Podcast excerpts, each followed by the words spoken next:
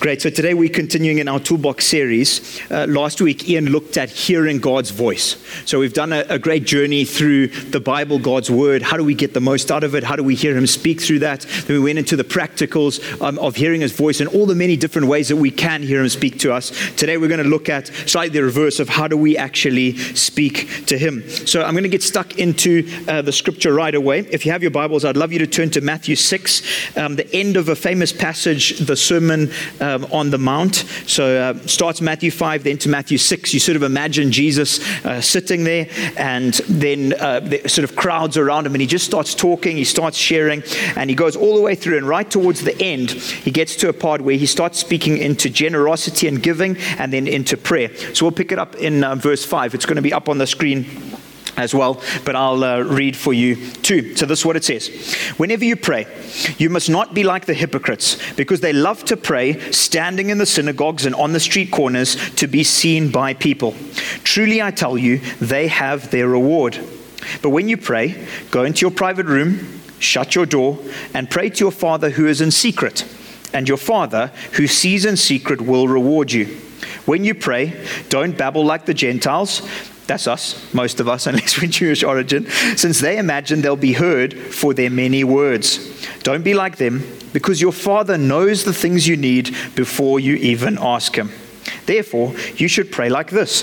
Our Father in heaven, your name be honored as holy. Other translations would be hall- would say, hallowed be your name. Your kingdom come, your will be done on earth as it is in heaven.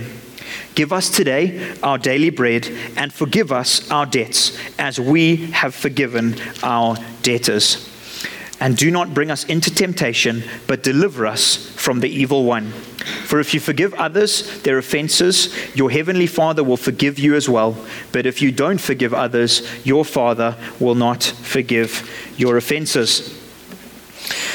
Great. Now, uh, there were probably some players and supporters of the English rugby team who feel that prayer doesn't particularly work um, in the context. Me being one of them, I have supported England uh, my whole life. So although being here from back in the day of Rob Andrews and Rory Underwood, then onto the days of Matt Dawson and of course Johnny Wilkinson, and then onto it now as well, where I never expected them to make the final anyway. But I also do really enjoy South Africa. So for me, it wasn't the worst thing um, at all to see them win. In fact, it was really exciting. I think it's got, it wasn't the worst thing.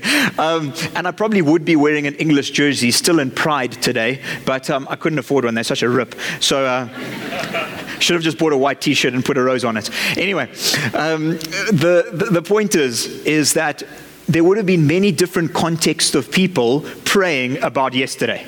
Now, in God's whole sovereign plan, there's probably many reasons why He would let different teams win, and He's doing far greater things than we ever could. And so I probably think He deemed it uh, probably better, more effective for South African, South African people for them to win. But the interesting thing is, there would have been people on one side praying, probably some players who are Christ followers. Lord Jesus, it would just be amazing to win this trophy. Um, Brexit is rough. You know, people are messing it around. We voted for Brexit, but now they're trying to change our minds anyway. Like, this would just be so good for the country to unite it. It would be great for the Queen. You know, Harry's there. So, you know, you've got them praying as well. Um, then you've got the South Africans as well going, we're in a mess as well. Uh, you know, it's just amazing for us to be here. We're a united team. Like, Lord Jesus, please help us to win. And God's making calls um, on the back of it as well at the same time. So, you know, we're not exactly sure what God was doing in the process, but I celebrate with South Africa in it.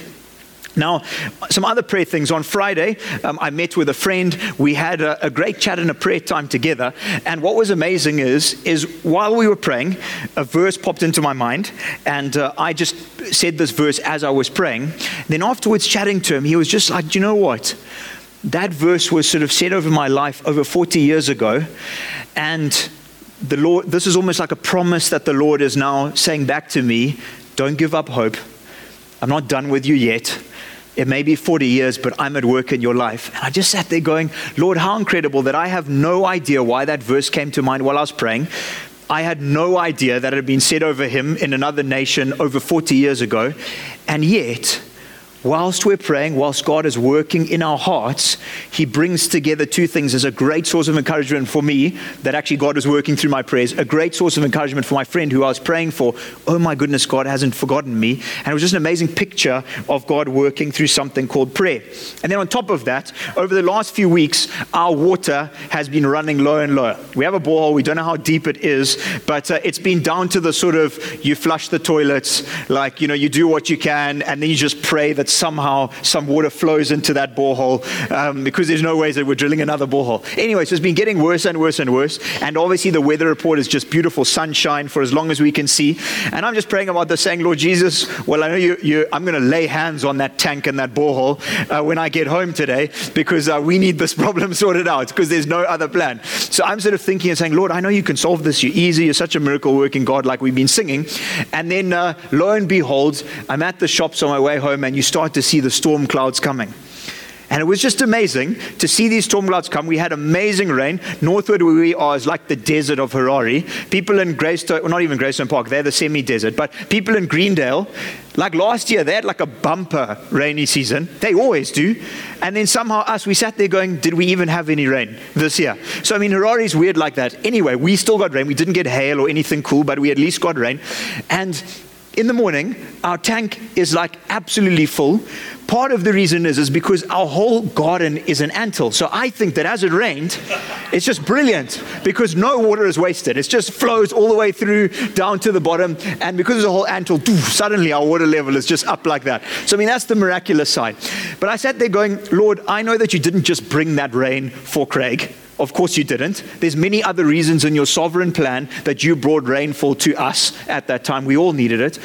But how incredible that, again, it's like a source of encouragement in our lives where we can be praying about something and we have a slightly different perspective, and then God answers the prayer in his supernatural way for his supernatural purposes, but it brings us such excitement and expectancy because we pray with faith.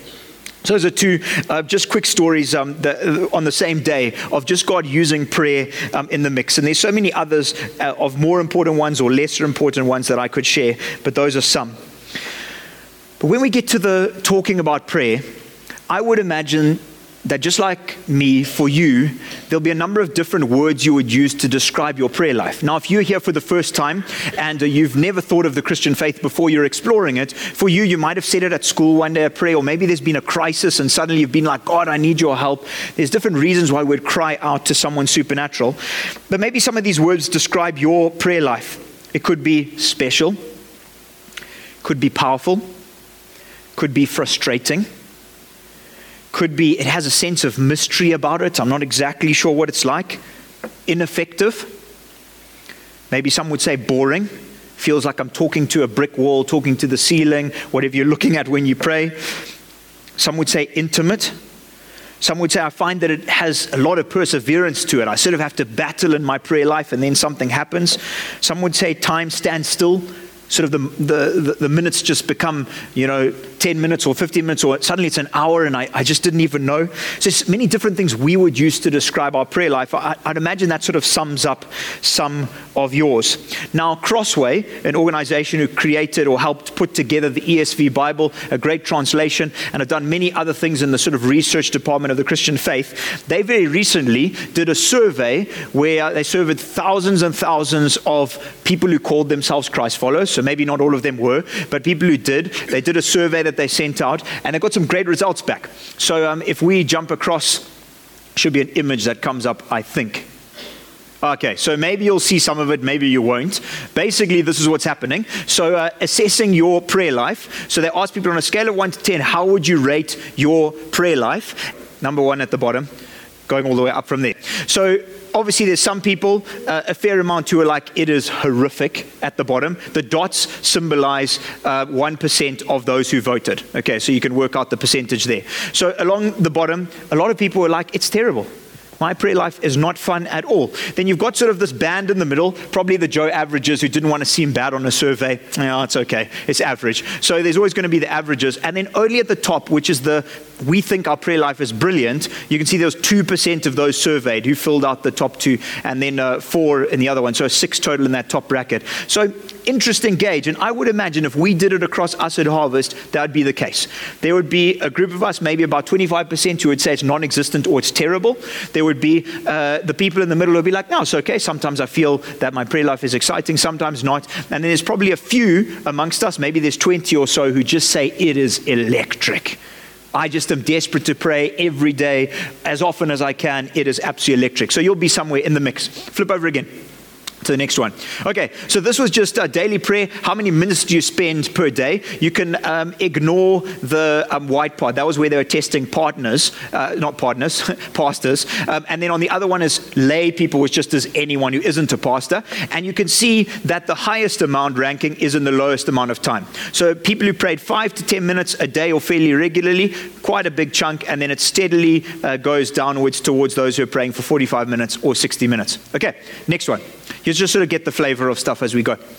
Perfect. This is um, across the generations. When do people find their best time to pray? And what is so interesting is from the youngest people, the Gen Zs, uh, into Gen uh, Y, which is uh, my age bracket, into Gen X and the baby boomers, the more mature amongst us, actually everyone um, had a fairly high proportion saying that they like to pray in the morning. So whilst there was a slight difference with the Gen Z, um, a, a slightly higher percentage on others, everyone to a large extent said the best time that we find to pray is early in the morning. That was interesting. Next one. So this is an interesting one in terms of our weekly prayer, um, and uh, you can obviously read it over there, but uh, concentrated, uninterrupted time of prayer uh, in the past week. This this amazed me, actually. It said seventy percent of people said that they hit ten minutes. That was quite encouraging to me out of all the people. As I said, I don't know how truthful they were, but uh, I think it was encouraging. Uh, twenty percent of people said they prayed for more than ten minutes, and then obviously just a small amount who said we prayed for more than sixty minutes. Next one. Okay, this is interesting. Barriers to prayer. Um, what were the biggest things that stopped people from praying? And you could see their distractions jumping in there. And uh, you can read through the others. Nice heart shape as well, so it doesn't make it look as bad. Um, but you can see that we're people who get distracted.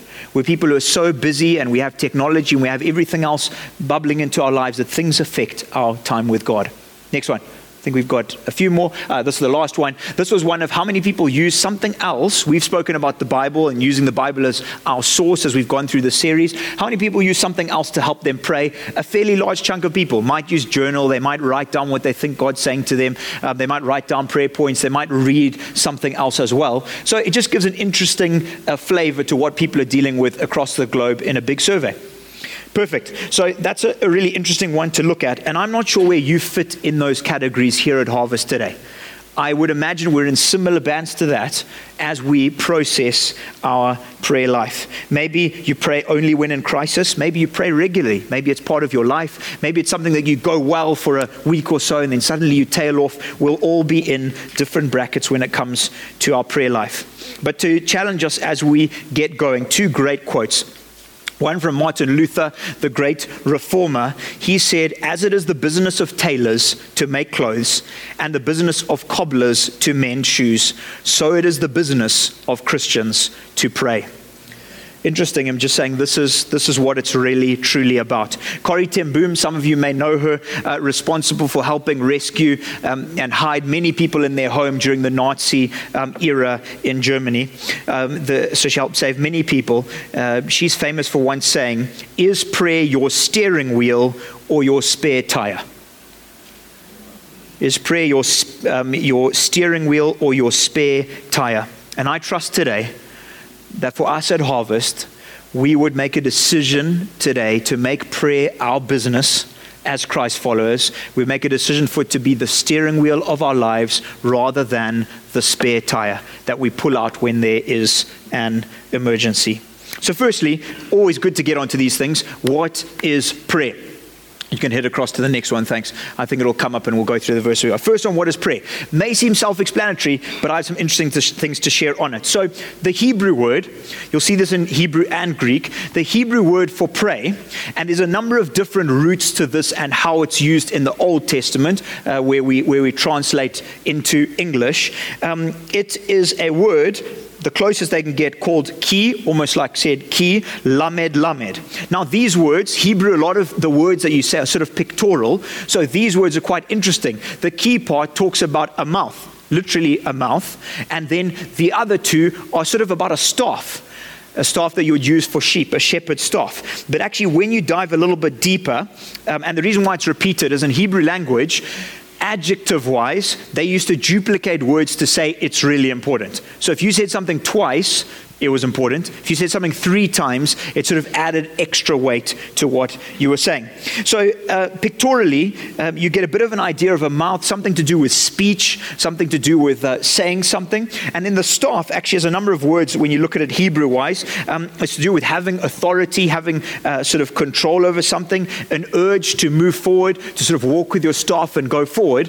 And if you look literally, Um, it really says something like to speak with tongues of tongues. And you might go, what's it really getting at? To speak with tongues of tongues. What's so interesting is, is when you look at it, the writer's almost struggling to grapple with exactly what prayer is. It's about speaking. You have a sense of authority when you speak, but there's also a sense that you're speaking to someone in authority. There's a sense of direction and moving towards someone, and we're kind of working out exactly what prayer is, but we can't give you one singular word to what it is. Jump into Greek, and the word for prayer is um, prosek or prosekamai, or prosuka, prosuka. That's probably better. Any Greek scholars? That'd be right? Any Greek scholars? Amongst us, great. So I can just say it however I want. Now the root of that word used for prayer, eucha, that means a vow, means a vow or to will something. And the verb, euchamai, that sort of means the same, but to wish, to will, to vow, also translated as prayer. And if you add pros on the front of it, so pros euka, pros euchamai, that literally means we want to will towards something, we want to vow towards something, we want to move in our direction towards some, something. So prayer effectively in the New Testament, when we talk about prayer, it was people saying, we're wanting to say things of value, we're wanting to say things that we're wanting to see happen, but it's towards something, that is towards God. Again, it's not super clear, is it? It's not super direct as to what it is.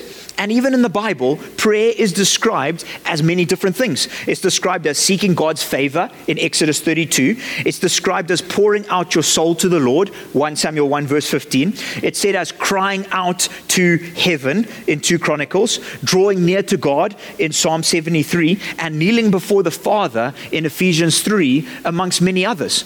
These are all descriptions of what prayer is really like. And what I love about these definitions is it's almost the writer straining, trying, reaching for the best possible definition to describe this mysterious connection that we can have between the supernatural creator of the universe. It's amazing when we look at it. It's them trying to give a real description to it. And there's always going to be a sense of mystery surrounding our personal relationship with the King of Kings, and I love it. Because if it was straightforward and down the line, this is exactly how you talk to God, this is exactly how you uh, listen and hear his voice, I just don't think we'd really be talking to God. There wouldn't be the electric mystery of how is he going to speak and what am I going to say. So some would say that prayer is just talking with God. Others would say it's talking to God. And uh, I, the, the definition I like the most is one from John Piper. And this is what he says. He goes through all of it and he says, prayer is intentionally conveying a message to God. So you can click over to that just so you have it up there. And I love this. There's many different great definitions, but intentionally conveying a message to God. Why do I like it? Well, first, intention. You see, we're giving messages to God all the time, right? We're giving messages by the way that we act, by what we think, by whether we listen to what he's saying and act it out or not. We're giving messages all the time. We're giving messages to other people. We're giving messages to him. So prayer is I intentionally want to give a message to God. I'm doing this on purpose with my heart's desires. I'm wanting to give a message to him. And what I love with conveying a message is that we don't always speak when we pray. God knows what's in our hearts, right? He knows what's in our minds. He knows what we're thinking. So it doesn't have to be verbal. We could be praying it in our mind. We don't have to be saying anything necessarily. We could be saying words we don't necessarily understand.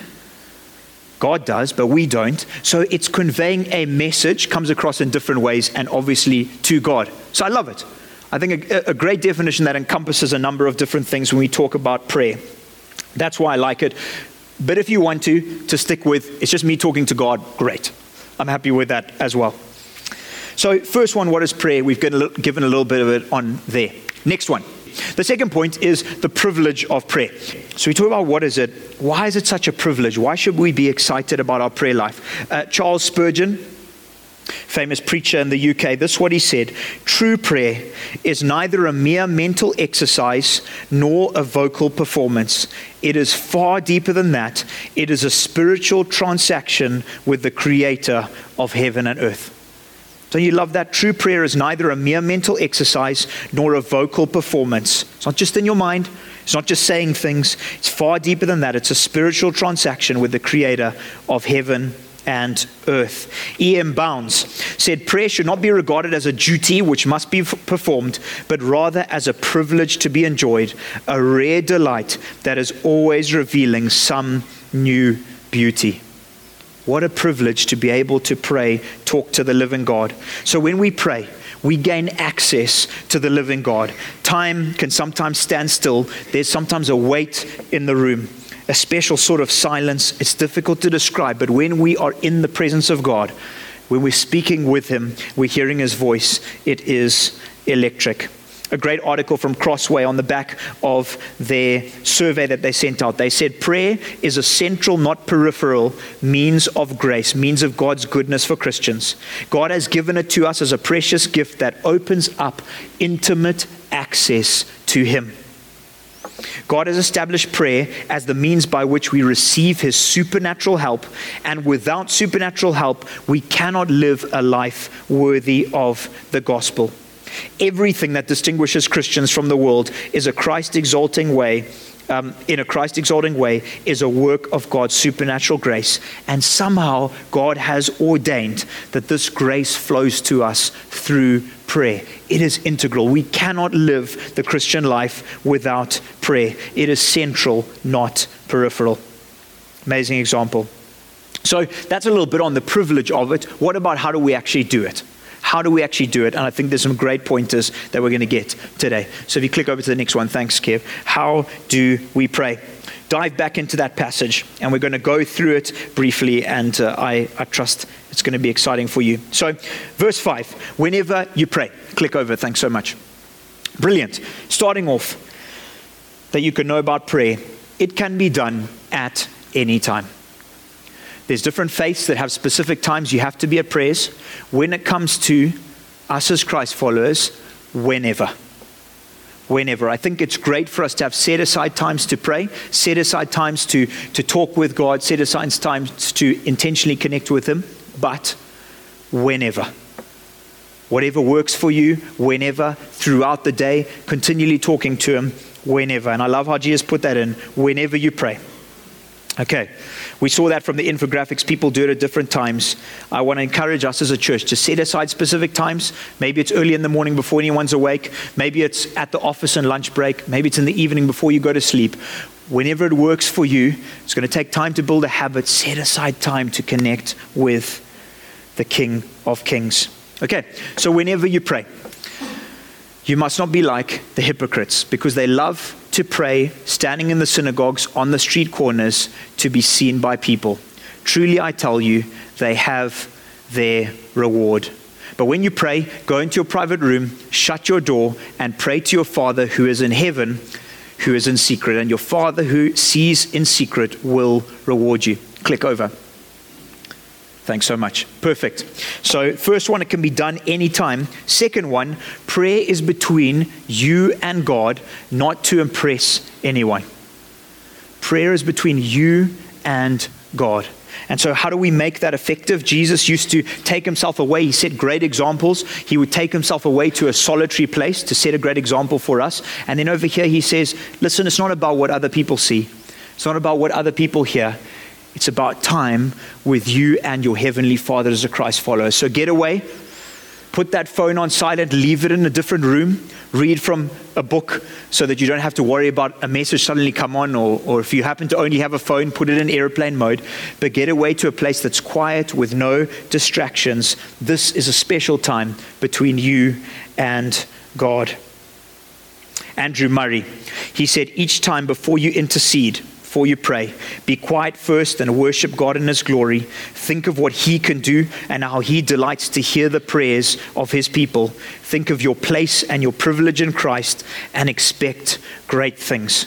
He says, get away, get by yourself, then be expectant for the King of Kings to spend time with you in quietness. So first one, whenever, get a time that works for you. Second one, get alone. It's not about what other people think. It's not what other people hear. It's you by yourself with God. With moms with young kids, that might be tough. As I said before, when it came to reading the Bible, this is the one thing your husbands cannot say no to.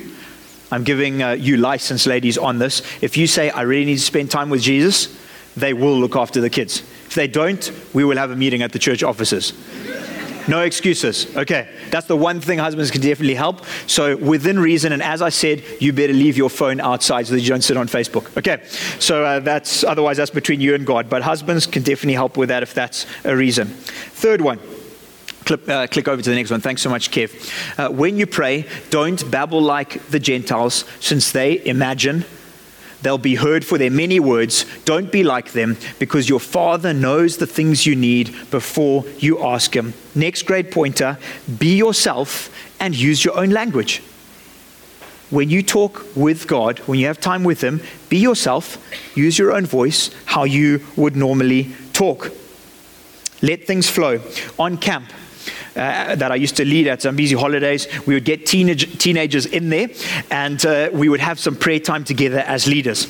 And it was just so interesting that guys would really get themselves worked up, and they would start to talk absolutely different to how they did normally, um, and in, in a negative way. So an example would be the one who I did have a talk with. It would go something like this: Lord, Father God, please help Father God, us Father God, to have an amazing time, Father God, um, during the, the singing time, Father God, and then hot chocolate, Father God. I just asked Father God that it would go brilliant, Father God, that people would have so much fun, Father God, and tomorrow, Father God, we really want to go to the lake, Father God, so please help it not to rain, Father God, but we're so excited, Father God.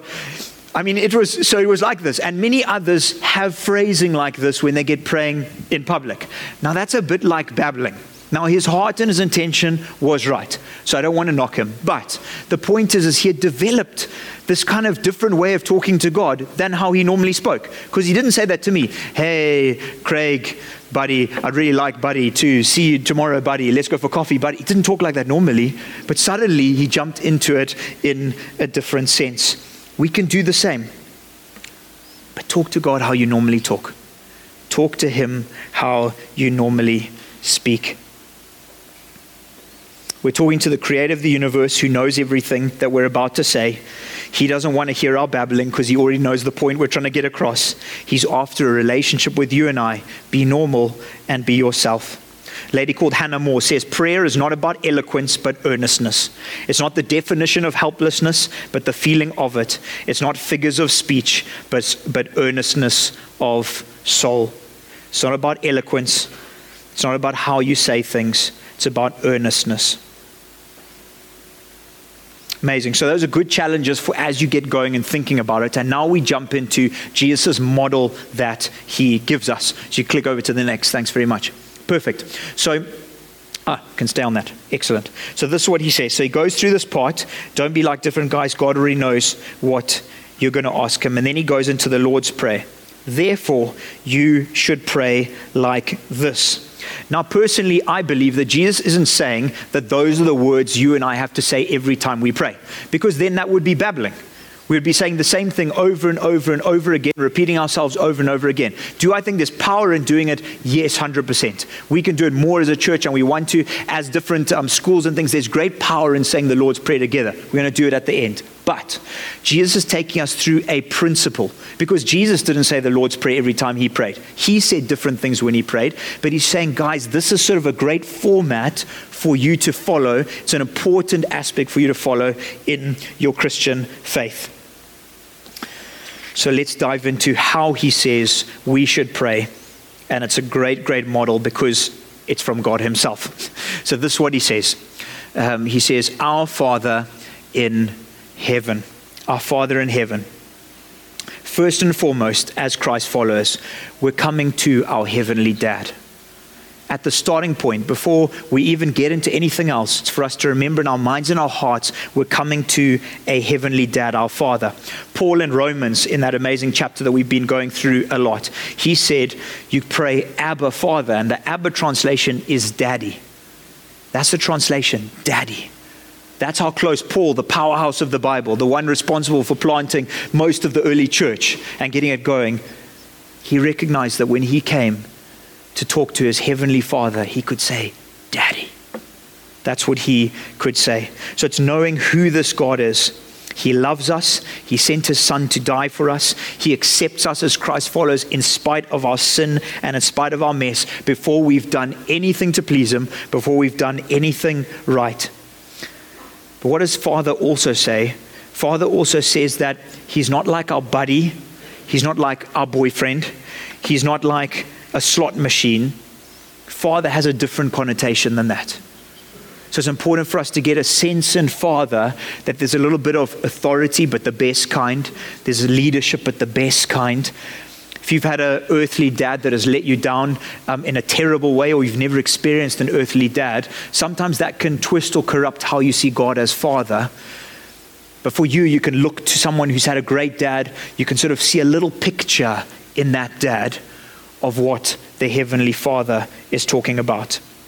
So there's a level of honor, a level of respect, but an overwhelming sense of love. So that's the starting point. When you remember, um, when you start off, he's your Father. He is your Father. What a privilege we have to speak to a perfect Father. And if that overrocks your prayer life, that's the best place to start. And then he's not just our Father, but he's our Father in heaven. He's our Father in heaven, our home to be. Yes, he's here with us. Yes, he's here with us and he's, and he's present, but he's seated and he rules and reigns in heaven, which one day is going to be home for us. He rules and reigns supreme. He is eternal. He is in absolute control of your life and mine. Nothing takes him by surprise. He's not racing around in heaven going, oh my goodness, who was going to win? I just didn't know South Africa was going to do it. Oh my goodness. And then how are we going to solve the problems of England now that they're all in depression? No, he knew it. He knows everything. He's seated on his throne. He is ruling and he is reigning. One day we will be with him forever in heaven, but nothing takes him by surprise. Nothing happens apart from his will. And that is the most comforting place to live. No matter what happens in your life, the good, the bad, the ugly, he is in control. He will bring good out of it. And ultimately, as a Christ follower, we have heaven with him to look forward to, a new heaven and a new earth. And so why start like this? Well, because he's my dad who loves me, and he is in absolute control of my life. What a starting point to talking to him.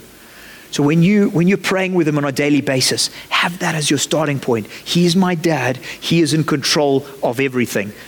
Then we get stuck into everything else. What a great starting point. So he's our Father in heaven. Next one, your name be honored as holy, or hallowed be your name. This is about saying, Lord, in my life, you're my dad, you rule and reign. And in my life, and in everyone I come into contact with, it's my prayer that you would be most important above all. That when people look at me and when people see me, they would go, in Craig's life, I know without a shadow of a doubt that God is the most important thing to him, and in the rest of our lives, that he would overflow and fill all of our conversations. We're praying and saying, Lord, may you be valued and treasured above everything else in our church, in our community, in our neighborhood. May people know that you are the King in our city, in our nation, in our conversations, because your name is greater than anything else. It's saying, Lord Jesus, may, may I not cheapen who you are. May I not reduce you to a slot machine who's just there to do what I want. You are the greatest above all, and you deserve all honor and praise. And may I show the world the reality of who you are. May your name be honored as holy, set apart, different of the highest value. You move on to that after that. Next one, Jesus goes on to, your kingdom come, your will be done on earth as it is in heaven. What a great phrase. See, God's kingdom is about his rule and reign. You imagine a king, and everywhere where people obey what that king says, that's the rule and reign. That governs and guides the boundaries of his kingdom. Now, when Jesus came to earth, he said, the kingdom of heaven is here. It's at hand. Why? God had created everything, but he said, suddenly now in my coming, the kingdom is coming in a new and fresh way. The king is coming in his saving and redemptive work like never before to purchase back his people and to show us a taste of what the end is going to be like when I come in my fullness. So Jesus ushered in God's saving and redemptive work as a king in people's hearts, and then that overflows into different aspects of creation and life. And that's why we get so excited when we see these sparks, we see these little fires of God's kingdom breaking out. We see people healing and um, sorry, we see people healing and getting healed. We see um, relationships restored. We see people coming to faith. We see this kingdom that's alive, both within our hearts, but also in creation around us. God's kingdom is now and not yet. We're never going to see it fully now. All of us in this room, we're going to die. No matter how fit you look today, you are going to die. It's going to happen to all of us. So no matter how much we're healed on earth, no matter how close we get to God, we're going to see some of that kingdom now, and then we're going to see it perfectly for all eternity when he comes again. As Christ follows, we pray that God's kingdom would come now in the saving and redeeming work in people's lives, in our neighborhoods, in our cities, and then we look ultimately to him completing that work. And then we pray his will to be done in all things. Not our wants and our desires, not God, what I want, but King Jesus, what you want, because what you want is best for me. It's best for where I live. It's best for this church. It's best for the nation. Do you know what it does when we pray like this?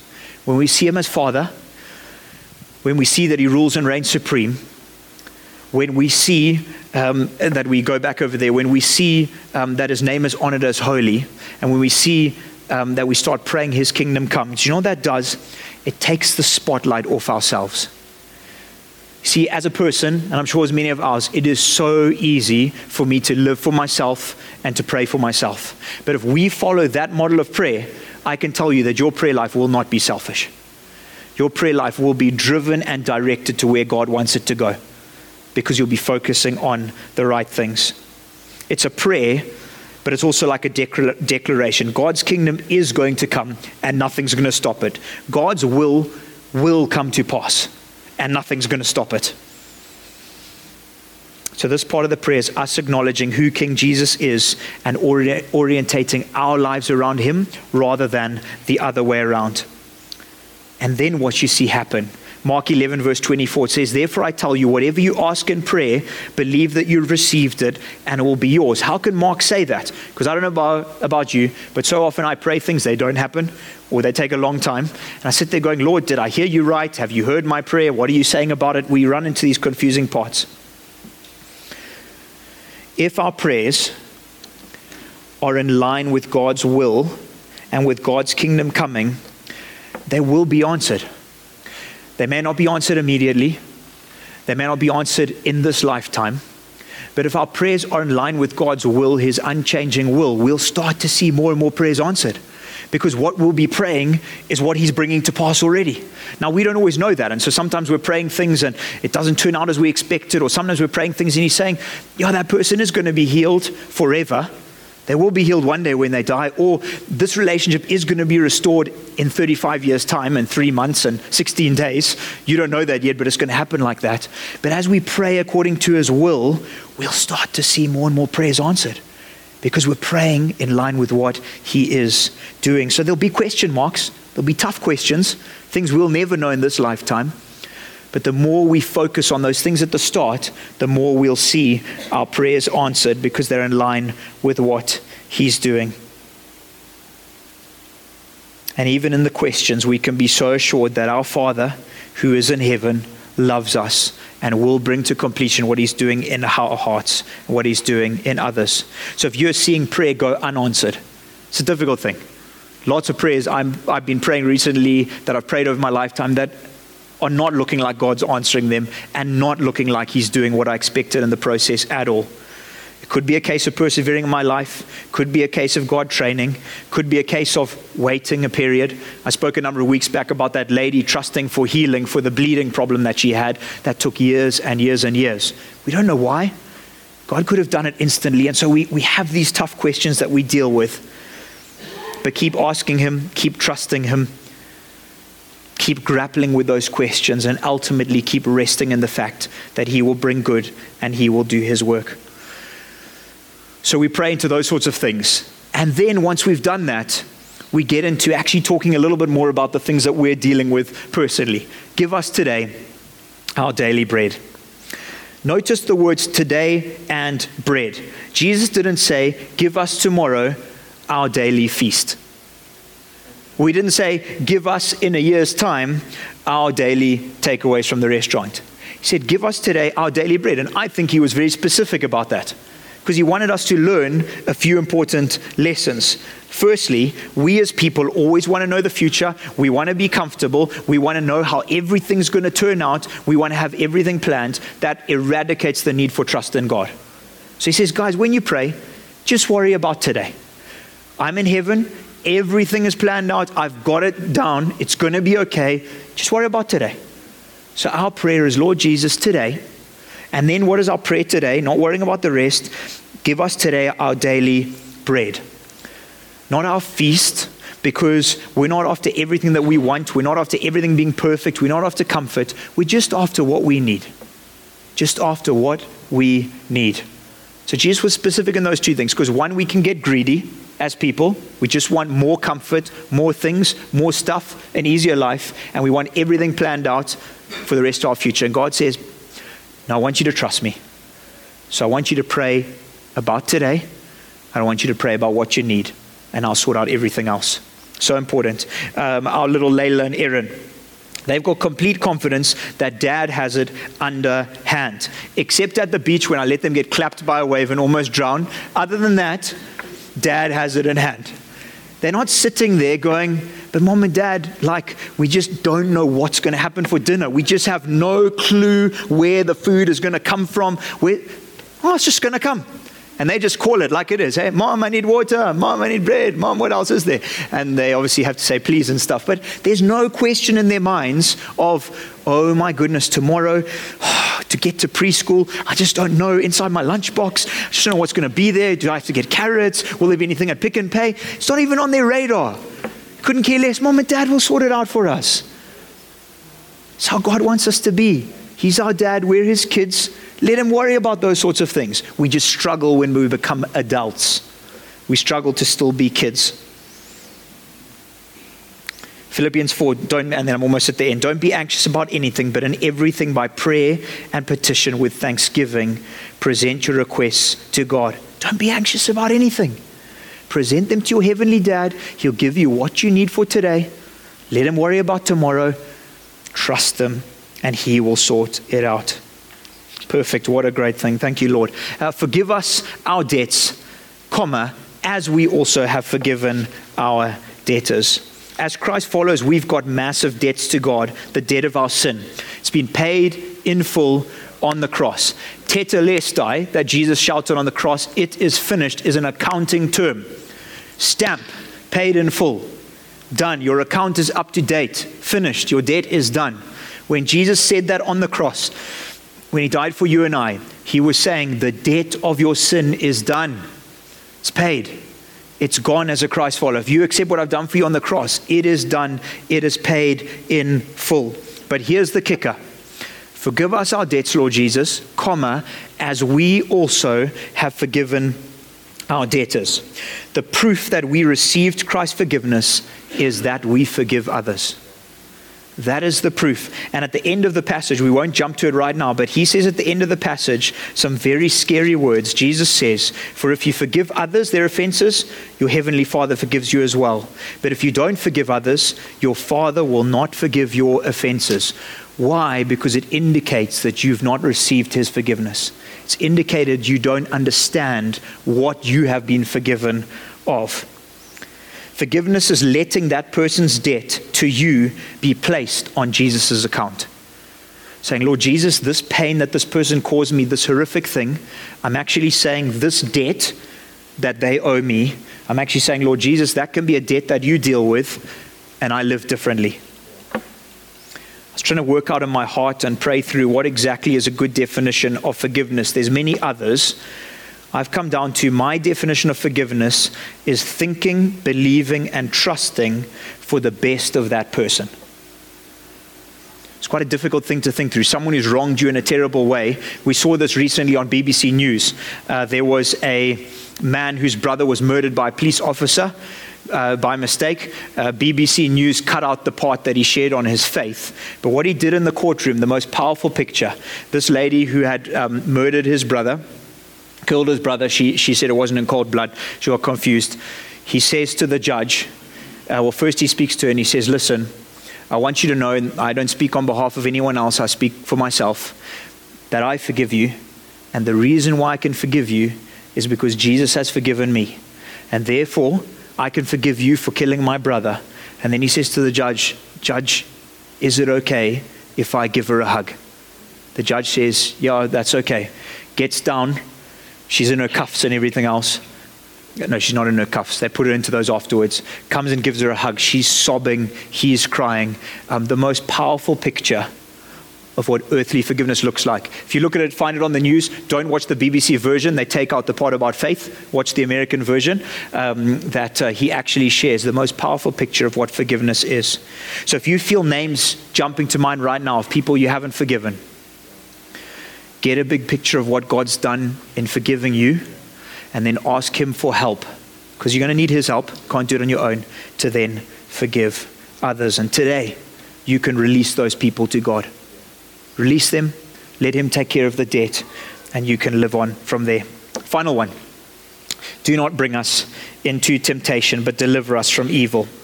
So God can't be tempted. He can't actually tempt anyone, but there's a sense where our fallen nature, our sinfulness can grip us and move us towards sin rather than away from sin. Our thoughts, our desires, our actions. James one verse fourteen says, each person is tempted when he's drawn away and enticed by his own evil desires. There's this picture of God working in our lives, but this temptation can sometimes get the better of us. It's sometimes stronger than what's happening inside and uh, takes us away from God. This is saying, Lord Jesus, in spite of my sin and my mess, please bring me towards you, pull me towards you, rather than my mess pulling me away from you.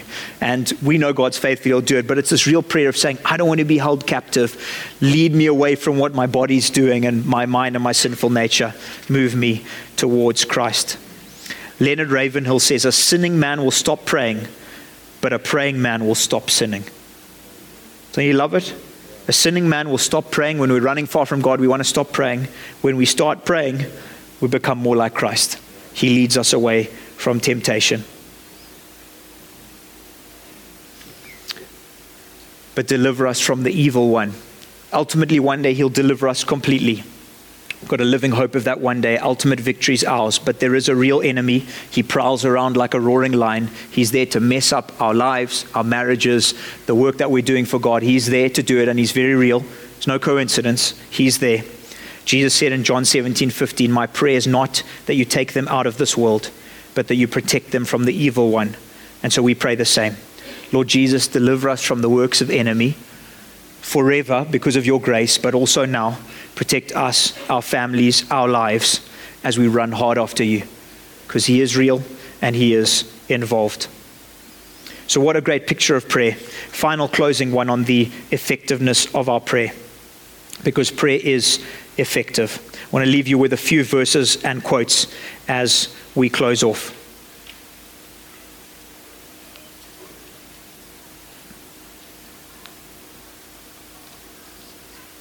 In Revelation five verse eight, it says, and when he had taken the scroll, the four living creatures and the twenty-four elders fell down before the Lamb, each holding a harp and golden bowls full of incense, which are the prayers of the saints. Now, this may sound quite strange, but what God's getting at at the end of time is he's getting at the fact that incense, fragrance, right? Getting this thing that our prayers, they please God. You and I might not always know exactly when prayers are answered and when they aren't, but when our prayers are full of faith, do you know that it's like aroma, it's pleasing to God. What a privilege and what a joy to know that our prayers are effective, even when we don't know necessarily whether they're being answered or not. When we're praying in faith, do you know that pleases God? How amazing is the power and the privilege in our prayers, pleasing God and doing a work in our lives. Soren Kierkegaard said, prayer doesn't or it does not change God, but it changes him who prays. One of the powers of prayer is that we change. We become more like Christ as we pray, and that is an immensely powerful thing. How about our prayers having power? Jesus says the prayers of a righteous man are powerful and effective. If you have faith, like a little mustard seed, you're going to be able to do great things for God. Our prayers have power. This person, uh, Missus Charles Cohen, she said, as a sound may dislodge an avalanche, so the prayer of, of faith sets in motion the power of God. Your prayers have power. They could set in motion an avalanche of God in your family, in your business, in your city. The famous preacher John Wesley said, give me one hundred preachers who fear nothing but sin and desire nothing but God, and I care not a straw whether they be clergymen or laymen. Such alone will shake the gates of hell and set up the kingdom of heaven on earth. God does nothing but an answer to prayer. Your prayers are powerful. The things that you say in the quietness of your heart or in your room at home, they have power to them. They have power. Believe it, and God will do stuff through it. The final thing, and I'll pray. We need to actively and daily preach to ourselves that God uses our prayer to bring about his final victory. He doesn't have to, but sovereignly, he uses your prayers and mine to do his sovereign work. So it's incredible that whenever prayers are offered in faith for God's kingdom to come, they're put in this bowl in heaven that we were just talking about there. And if you flip over to Revelation eight, this is just so cool. So there's that bowl of incense, right? And we're praying, and uh, it's a pleasing aroma. Then Romans eight, verse five, this is so cool. Uh, verse four, um, the smoke of the incense with the prayers Um, of the saints went up in the presence um, from the angel's hand. So this is at the right time. So he was given a large amount of incense to offer with the prayers of all the saints on the golden altar. And this is at the right time where it's at the right level. And then look, look what happens. Verse five, the angel took the incense burner, filled it with fire from the altar, and hurled it to earth, where there were peals of thunder, rumblings, flashings of lightning, and the earthquake, the end of time, God's kingdom coming. So don't you love this picture as I close, that we're praying, right? Our prayers offered in faith are filling up this incense bowl. They're filling up this incense bowl, this perfume that God loves the smell of. And at this certain point, we don't know when it's going to be. There's going to be someone who prays a prayer and just says, oh, Father, may your kingdom come. And it's going to be the final prayer needed to tip over this bowl. Zoof, he comes. And it's the end of the world. But how amazing that our prayers, billions of prayers over the years, your kingdom come, they're going up, up, up, up, up. Suddenly, we don't know the day. Someone's going to pray that final prayer, and he's going to be like, the bowl is full. The new heaven and the new earth. So we get to be a part of his eternal plan, and our prayers have an effectiveness in it. So that day is coming. Through our prayers, we get to be a part of it. Spend time in intimacy with the Father. Pray for his kingdom to come. Get your life right before him. Be expectant for him to work in you and through you as a result of your prayers offered in faith. Let's be a praying church. Let's be a church who runs hard after this. Let's be a church who grows in our prayer life, in our talking with God. Should we stand?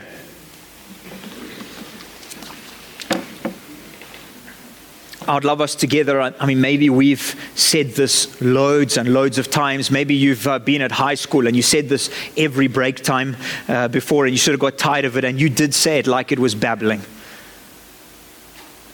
I'd love us to say the, the Lord's Prayer together, and, and I know that there is power in this model of prayer. There is power in flowing through the way Jesus taught us to. And so you can pray this and you can mean every single word. And our prayer is offered in faith right now, here, together. They're just topping up that bowl ready for the final day, and they are powerful. They are effective. Let's pray that together.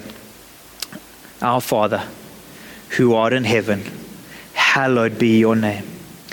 Your kingdom come, your will be done on earth as it is in heaven. Give us today our daily bread. Forgive us our trespasses as we forgive those who trespass against us. And lead us not into temptation, but deliver us from evil. For yours is the kingdom, the power and the glory forever and ever. Amen. Amen. Thank you, Lord. Thank you, Lord. Great stuff, everyone. Uh, I am so excited about what this is going to do. I pray you put it into practice. I pray you learn. I pray you grow. I pray you grapple. And uh, you're going to see God do things. You're going to see him answer prayers. You're going to see him transform your life as a result of prayer. But otherwise, have a great Sunday. Thanks very much.